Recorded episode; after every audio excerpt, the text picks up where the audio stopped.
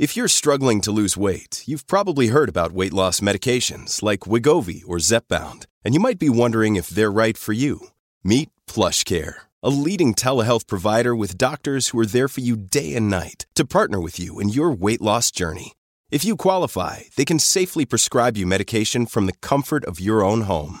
To get started, visit plushcare.com slash weight loss. That's plushcare.com slash weight loss. plushcare.com slash weight loss. This is Kincaid and Breckenridge, exclusively on News Talk 770 Radio, Calgary's breaking news and conversation station.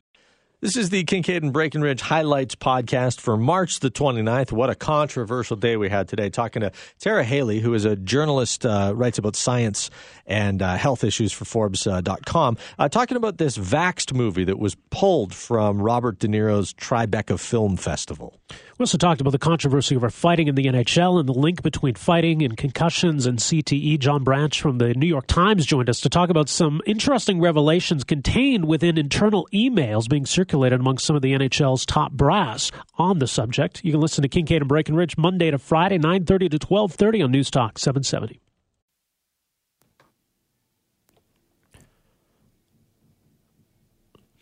When it comes to vaccine controversies, if there are such a, a thing, uh, certainly the name Andrew Wakefield is uh, is not far from it. Uh, he, of course, is uh, well, disgrace doesn't even begin, I think, to describe everything that's come out now about that infamous paper that he authored back in the 90s uh, about uh, vaccines and a potential link to autism.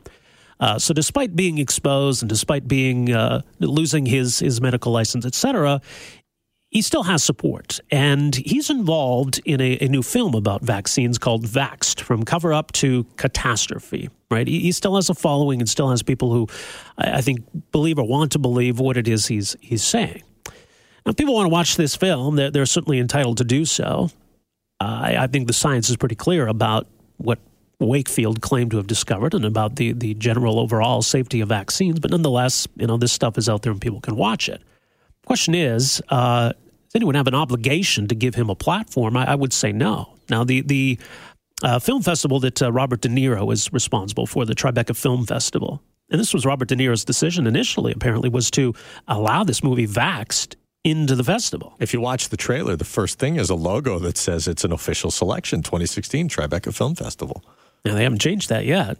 I guess they're going to have to because uh, Robert De Niro himself had a rethink and decided not to show this. He put out a statement saying, My intent in screening this film was to provide an opportunity for conversation around an issue that's deeply personal to me and my family. But after reviewing it over the past few days with the Tribeca Film Festival team and others from the scientific community, we do not believe it contributes to or furthers the discussion I had hoped for.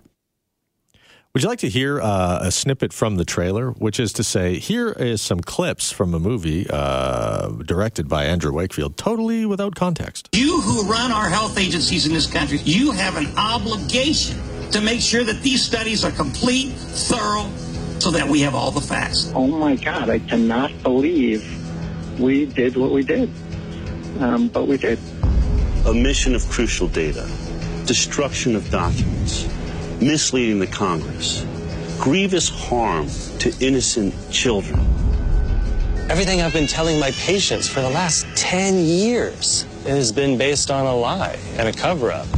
Parents should be able to count on federal agencies to tell them the truth in 1978, the prevalence of autism was about 1 in 15,000 children. If we assume that things are going to continue as they have, we can predict that by 2032, 80% of the boys born will end up on the autism spectrum. Half the children, 80% of the boys. It's a vast number of children who are being diagnosed with autism every day.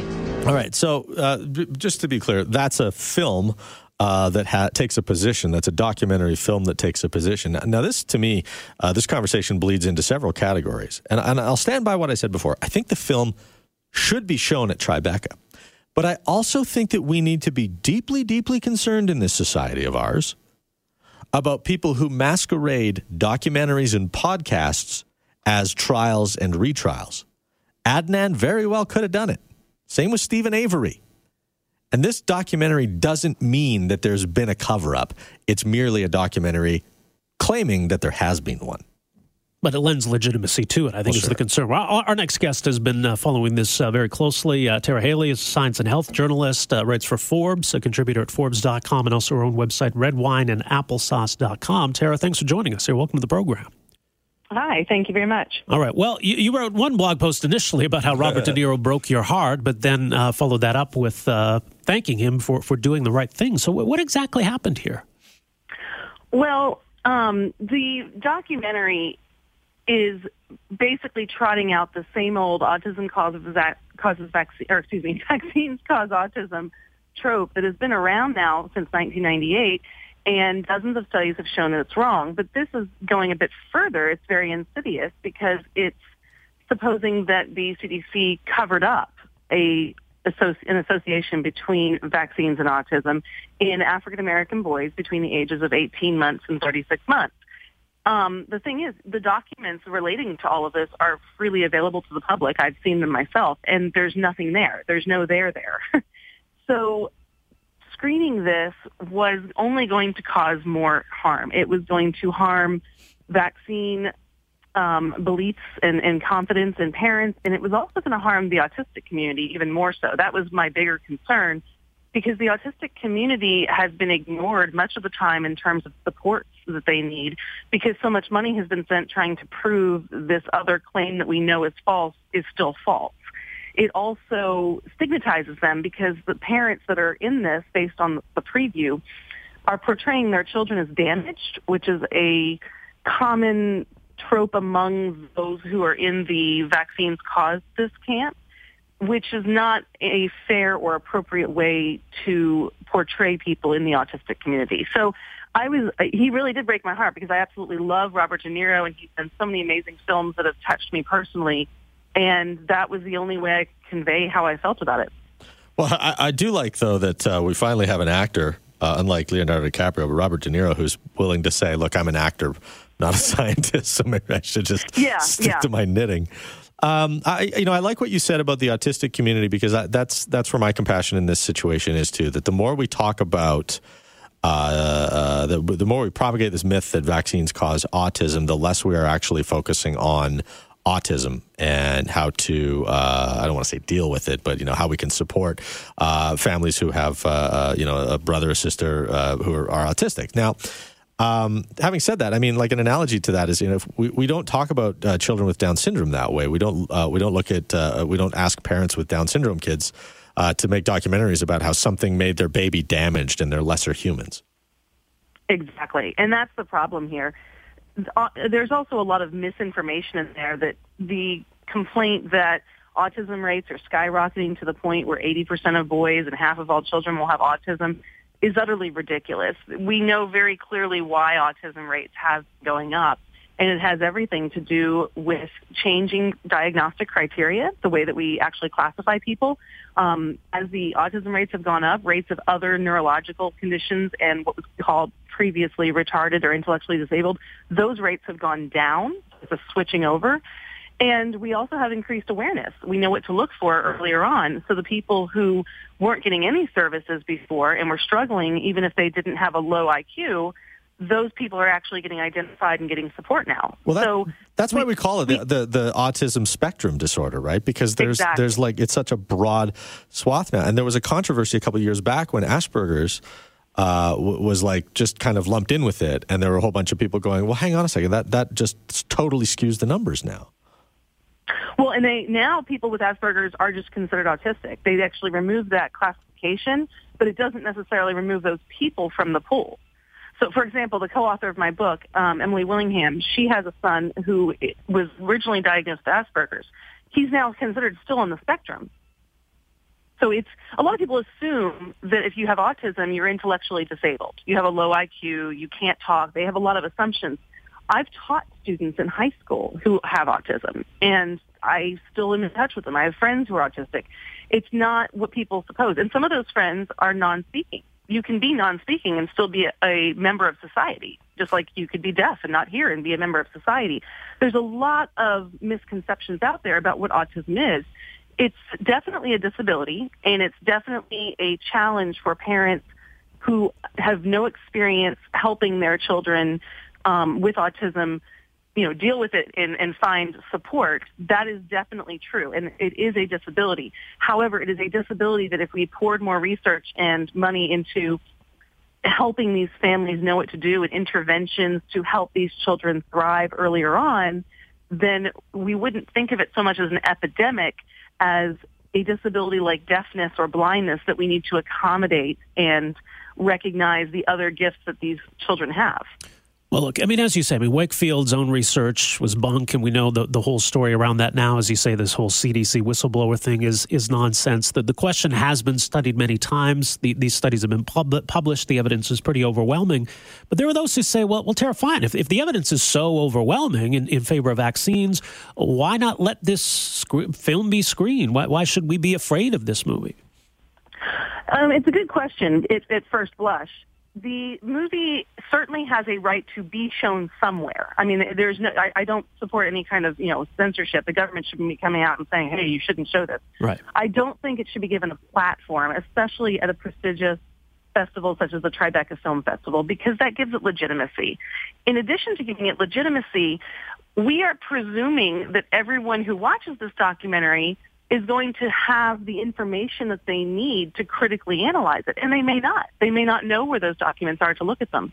Um, I've been I've been reporting on this for about six years now, and I had to really dig into it to read and see, okay, what's going on. And the the claim that they're making is based on a statistical change. I mean, if you if you get into the nitty gritty, which I'm not going to go into because it's it's very much in the weeds, the issues with the study that they're trying to look at, it's a statistical thing. It's it, it, it's very nitty gritty, and you're not going to have people who are viewing this documentary have the background they would need in epidemiology and statistics to critically analyze what they're claiming. So it's going to be very misleading, and it's perfectly reasonable to you know to suppose that some people who had dismissed it as, oh, we know that that hasn't been proven, to come back and say, oh, wait, wait, you mean there's a government agency who did show it? So it still has the opportunity to harm. Right. And uh, so, but people who say that this film should be shown and now that it's not being shown, that censorship, et cetera, et cetera, uh, they're also the ones who, who, who feel that this feeds into their conspiracy theory, right? They're, they're the ones exactly, who will use exactly. this as saying, well, look, they won't let it be shown at Tribeca because Big Pharma blocked it. It's just another Big Pharma blah, blah, blah. So what do we say to that? Well, first of all, it's not censorship. Um, censorship is when something is not allowed to be shown, and they have every ability. I, I've got videos myself on YouTube. If they don't know how to use YouTube, I don't really know how to help them. I mean, if they want the movie seen by a wide audience, it's not hard to do. Right. They can put it, you know, they can put it online. So it's obviously not censored because no one is saying you can't show it. It's just Tribeca saying, hey, we looked at this video, and you know what? This film is not up to our standards. And I think that was an appropriate decision because – from what I know of the film, it wouldn't be up to their standards. There, I've done documentaries. There are standards for documentaries, and this would not meet them by the barest of uh, qualifications. So it definitely draws attention to it in a way that's unfortunate. But the large response from the media was a giant shrug after the fact. It was, as far as the claims were concerned, it was a, "Hey, Robert, what the heck are you doing?" And then it was a big shrug about the autism vaccines because we revisited this question so many times. So I still think that people will not seek it out unless they're already part of that conspiracy community. Mm. Right. Now, now Robert De Niro himself has, has an autistic child, right? And, and he cited this in his initial defense. And he said, look, I'm not endorsing right. this film. I'm not anti vaccine. Just want to have a conversation around the issue. What if they had still shown the film, but reached out to people like you or Emily Willingham or some of the other people you mentioned and said, look, come to the festival. Let, us have a roundtable. Let's have a discussion. We'll show the film, but then present the other side after the fact, or have a conversation about these these these issues. What would you felt about that kind of an approach? I'm going to answer that with a question. What if we ran a documentary that claimed that the Holocaust did not exist, and in the process of that, we invited some Jewish theologians and some Holocaust survivors and some historians on a roundtable to discuss the film? Right. No, yeah, I, mean, I see your point. Yeah. Yeah, I mean, it's it's the film is flat out lies. It's false, and it's to legitimize that by discussing it further. Not only is it a waste of time, it doesn't help anyone. It's not productive. I definitely think we need conversations about um, autism. I definitely think we need to continue research into the safety of vaccines. That should be an ongoing thing constantly, and it is. So neither of those issues are issues that don't deserve attention but they deserved atten- attention in different spheres. Tara, it's been a fascinating conversation. We're going to leave it at that. Thank you so much for your time today.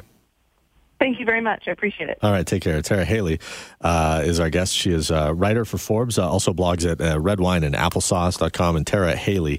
Uh, .net also. And by the way, she mentioned that book, uh, Tara Haelle and Emily, uh, Emily Willingham. It's called The Informed Parent, and, and she mentioned her co-author Emily, uh, who's written a lot about this issue too, and, and she herself, as as uh, Tara said, has has an autistic child. Look, you know, so so it, that makes it emotional. It's emotional for Robert De Niro, right? Which is why it was personal at some level for him to to want to have this conversation. I appreciate him having an open mind about it and, in reaching out to the medical and scientific community and saying, okay, wait a sec, did I make the wrong decision here? What, what's the evidence around this? What what approach should I be taking here? And and the response is that you really shouldn't be giving a platform to this stuff.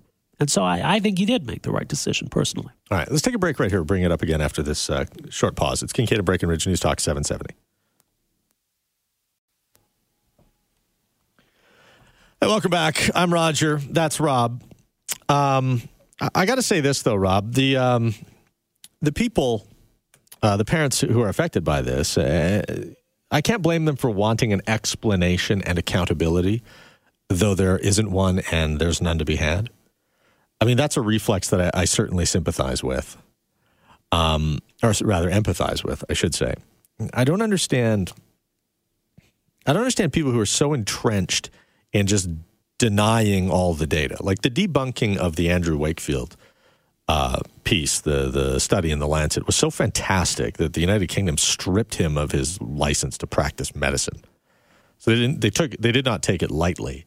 And it's also not as though he just like, oh, you know, I I misinterpreted the data in the study that I found. He, he fudged it, and then he still defends it. So so my point is this: is that there are people out there who are affected, like Robert De Niro, right, who are intimately affected um, by autism, and they want a, an explanation. And it's something that we don't have explanations for right now. Well, I you know I think if if you look at um, you know the research that's being done and discoveries that are being made, uh, there, there's a lot happening, and and I think unfortunately this this is kind of a, a distraction from that. It, it, reminds me a little bit a few years ago when it comes to to multiple sclerosis. And you had the, the Italian surgeon who claimed that he had the, the miracle cure, the liberation treatment. Uh, CCSVI is what it was known as. And, and you had politicians here in Canada saying, well, we need to uh, we need to fund this. We need to throw money at this, uh, and and it really started to dominate the conversation around MS. Even after study after study after study came out subsequently saying, you know what, there's nothing here. He was wrong. We can't find a connection at all. And yet at the same time, he still had politicians saying, you know, we, we gotta we gotta support this. We gotta investigate this. We gotta study this. It became a distraction. And you've had so much that's come out since then, and discoveries that have been made, and advances that are being made, and understanding what causes this and how to treat this. It becomes a distraction. The money and the resources are going to where they don't need to go. So whether it's MS or it's autism, you know, the research and the expertise and the, the research dollars need to go where the evidence is taking us and say, well, what, what's causing this? What do we know about what causes this? What do we know about how we could potentially address that? If we're barking up the wrong tree, we're wasting that money and people are going to suffer. And we're totally barking up the wrong tree. You know, I, I stand by what I said before. I think the film should be shown because I, I think now that they've got this fire to put out. And I think you'd hear from a lot more Tara Haelle's if they had shown the film, because I think that there are people that are constantly being introduced to concepts in this world. And there are people that are new parents that have new babies and they're hearing about, oh, the dangers of vaccination, uh, which the primary danger is your kid might get measles if you don't vaccinate your kid. Could die of some disease that we've eradicated through these miracles called vaccines, excuse me, these scientific advances called vaccines. But, but my point is that if you let the conversation happen, um, then you can get the information out there. Whereas if you don't let the conversation happen, then I fear that maybe some people will get the misinformation elsewhere. And that's my point. There was no good answer here. The original mistake was made, I think. So the two choices were to still show the film or not show the film. But there's no good outcome because now they're they're martyrs and, and they're they're going to take down that logo and instead now it's going to be see the film that they didn't want you to see, see the film that uh, that was banned at this film festival, and it just makes it more uh, alluring, which is unfortunate. Listen, we got to take a break here. We're back with more Kincaid and Breckenridge right after this.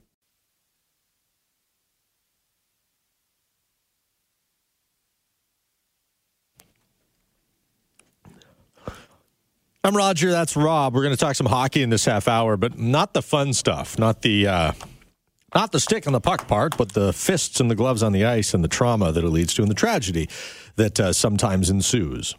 Well, look, I mean, we're, we're learning a lot more about concussions in general, right? And, and multiple concussions and what that can lead to in the long term and the tragic consequences it's had. Obviously, football is dealing with this problem right now. Football doesn't have a fighting problem. You don't have players in football getting in fistfights, and that's what's causing concussions, right? So, uh, fighting is not the exclusive cause of concussions, but in the NHL in particular, does fighting lead to concussions? Uh, are players or have players been encouraged to fight? And has that led to multiple concussions? And so is the NHL contributing or has it contributed to the problem? I mean, that's something specific that the NHL is going to have to address. I know there are lawsuits coming forward regarding concussions. There's a class action lawsuit. As a matter of fact, dozens of former players have, have signed on to this. So there's that medical question. What's causing concussion in sport? What, what do these leagues know about the long term health problems? What are they doing about it? So that's why these revelations today are very interesting. Mm-hmm. By the way, John Branch is, is just on hold. We're going to get to him in a sec. But is the train pulling into the station on this, this CTE stuff, the concussion stuff? Because I mean, you're right. The NFL is acknowledging it. At least, uh, but one rogue executive is acknowledging it. The NHL is doing it. Dale Earnhardt Jr. today says he's going to donate his brain to research uh, when he's not using it anymore.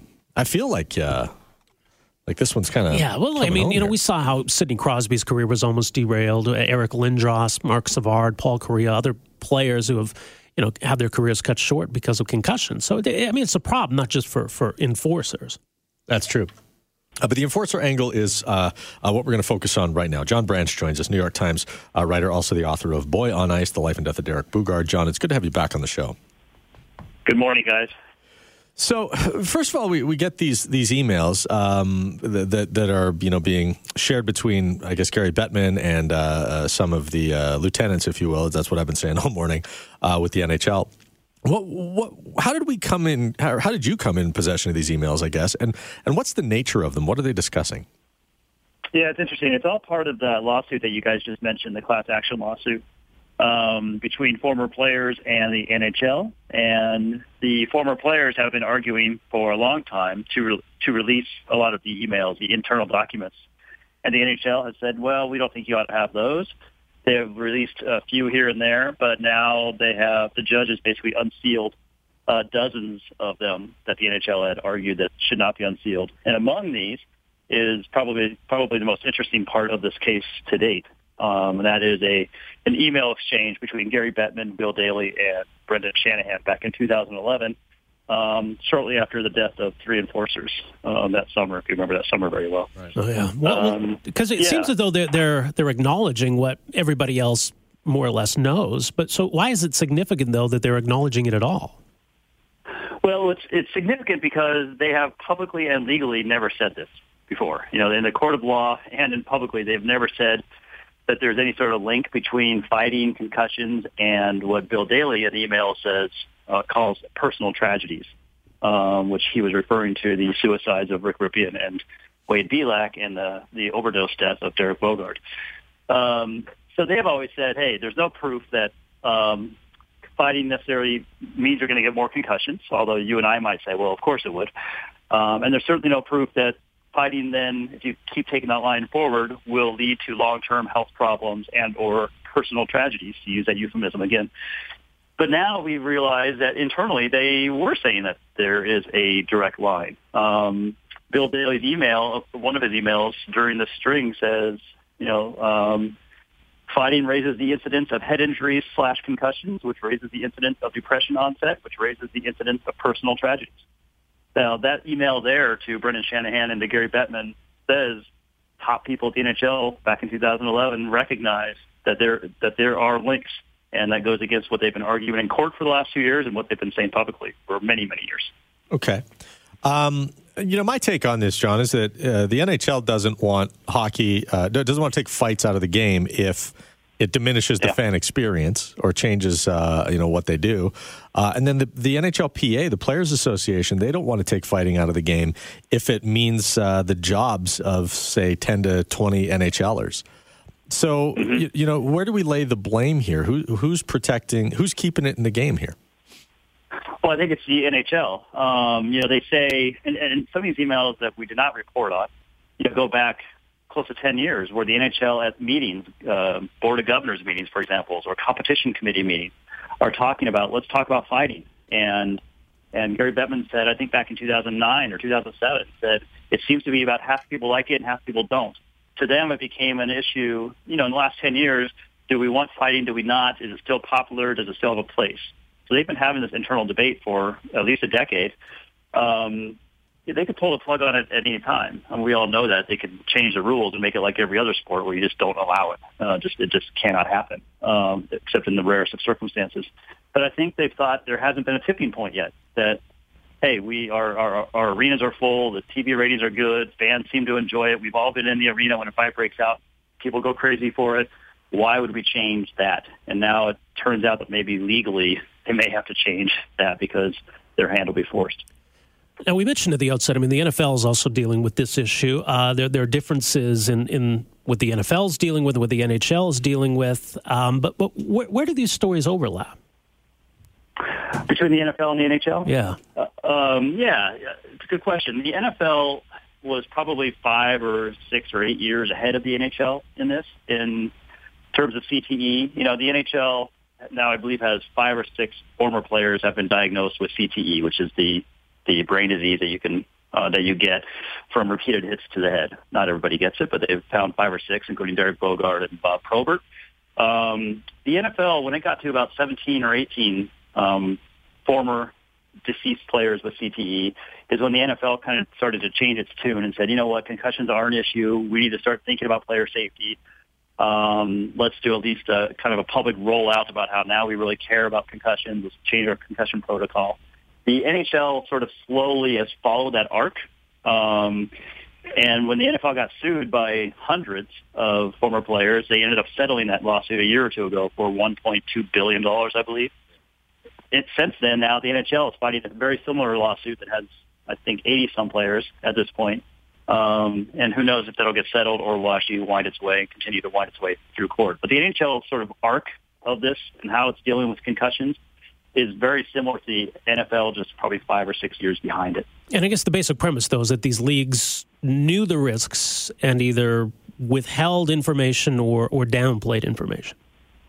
That that is very true. Um, and this is, you know, what you asked what makes these emails um, you know relevant today. It's that they have basically said, look, we are not going to admit anything. We don't know that there's any sort of link between these things, and now we know internally that they believe that there was, mm-hmm. and that that that admission is going to certainly be the biggest part of this court case to date. That's been going on for two years. Um, you know, where it all goes, I don't know. Uh, but it certainly, you know, as you guys, as we're talking about it, it certainly opens up that debate over fighting all over again, which we seem to have every couple of years when either some sort of incident happens or right. somebody dies or or something. But um, yeah, it, it it feels like the drumbeat is slowly moving toward or going away from fighting, and um, this is just kind of the latest tipping point.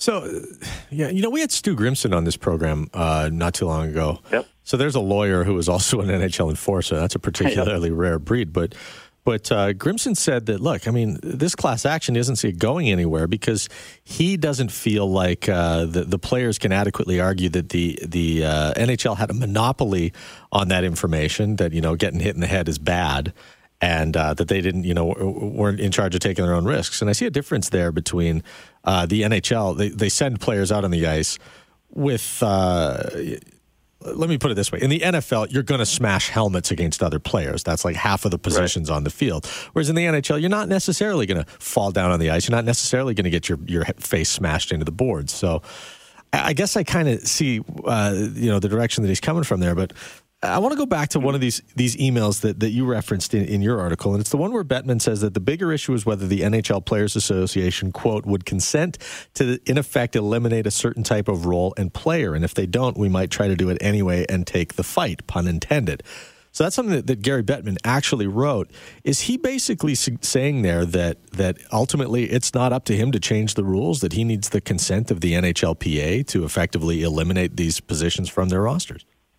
Yeah, I I think that's what he's saying. I mean, it has come up over the years, and players on the competition com- committee, including Stu, Stu Grimson, um, and folks in the NF, NHLPA, have basically said what you had said that um, we don't want to lose fighting. You know, of course, if you ask Stu Grimson, should there be fighting, he'll say yes. Um, if you ask pretty much any GM who's been part of the league for 30 years as a player and GM, they'll say yes, there should be fighting. It's part of the game.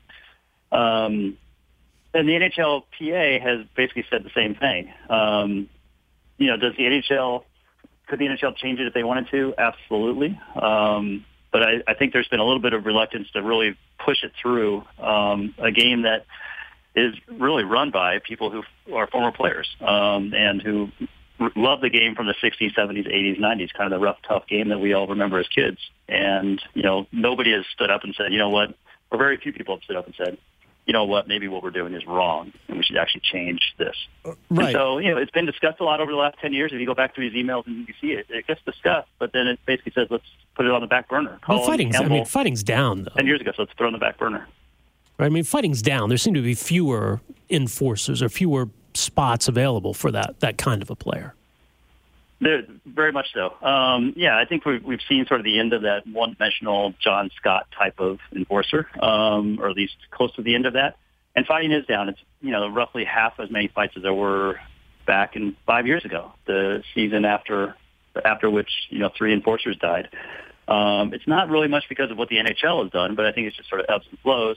And the NHL, when I talked to Gary Bettman about this four years ago for the for the book on Derek Boogaard, you know, his his take was, hey, it's going down. What it's harder to answer is, well, if it's a good thing that it's going down, then why not make it go down farther, or why not hurry that process?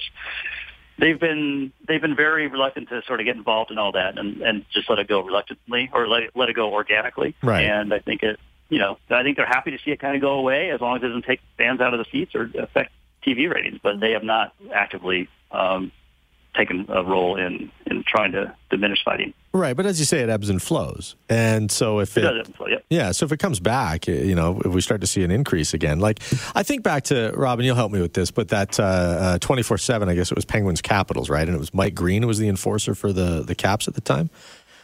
Uh, you know, I'm, I might be wrong, but the, the, to illustrate the point, you know, this the the parts that they followed with him in the documentary were how he's trying to punch his his way in, like to keep his career.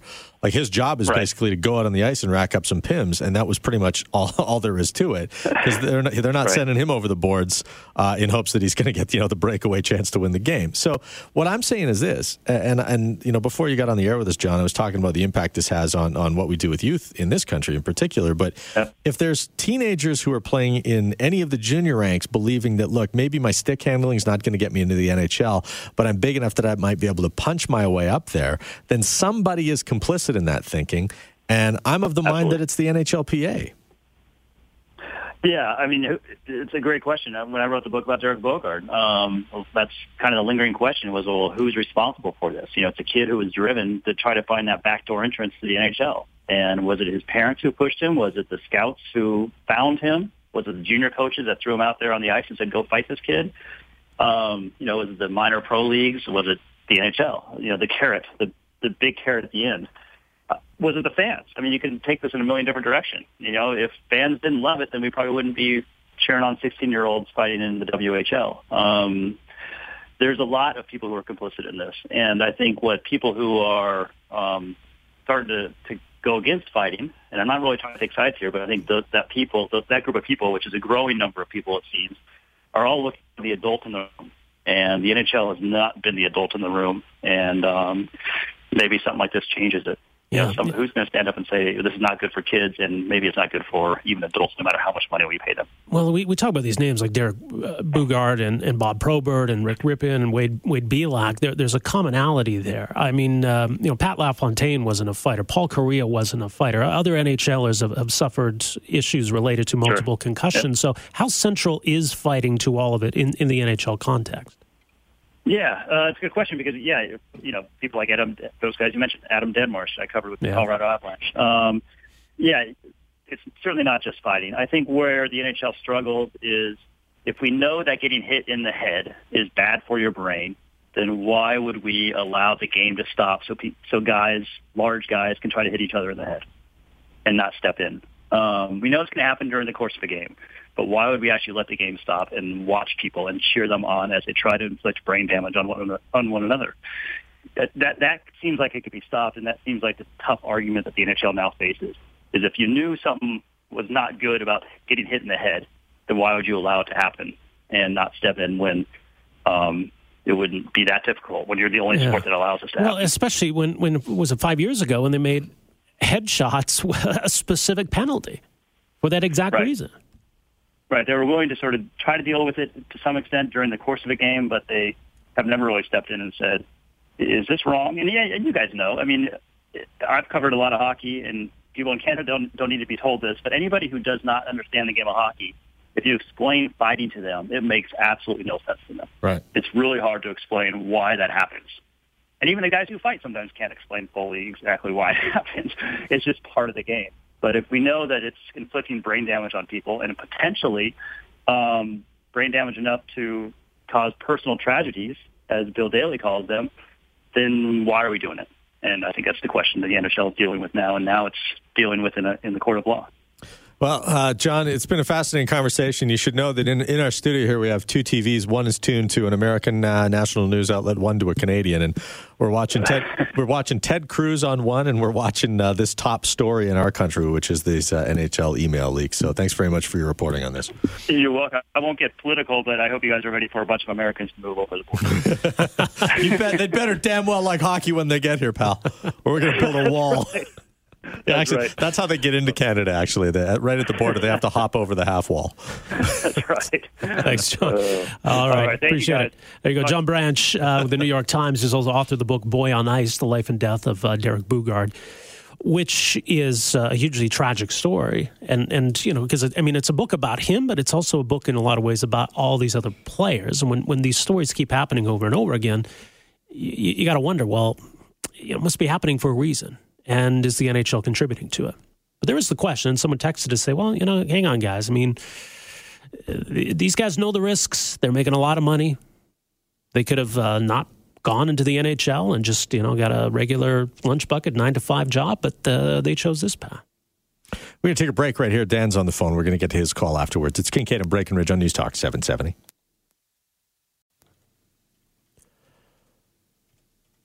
Nine seven four eight two five five. The debate about fighting in the NHL back at the forefront. I think the NHL is going to have to address this. So now the New York Times, and nytimes.com, you can read it for yourself, uh, publishing these emails, talking about these emails where these very important figures like Gary Bettman are, are talking about the link between fighting and concussions and the link between multiple concussions and CTE. If that exists, we can establish that. Is that a basis for getting fighting out of the game? That's, eh, that's that's just it. Let's get to the phones here. Dan's on the line. Hey, Dan, go ahead.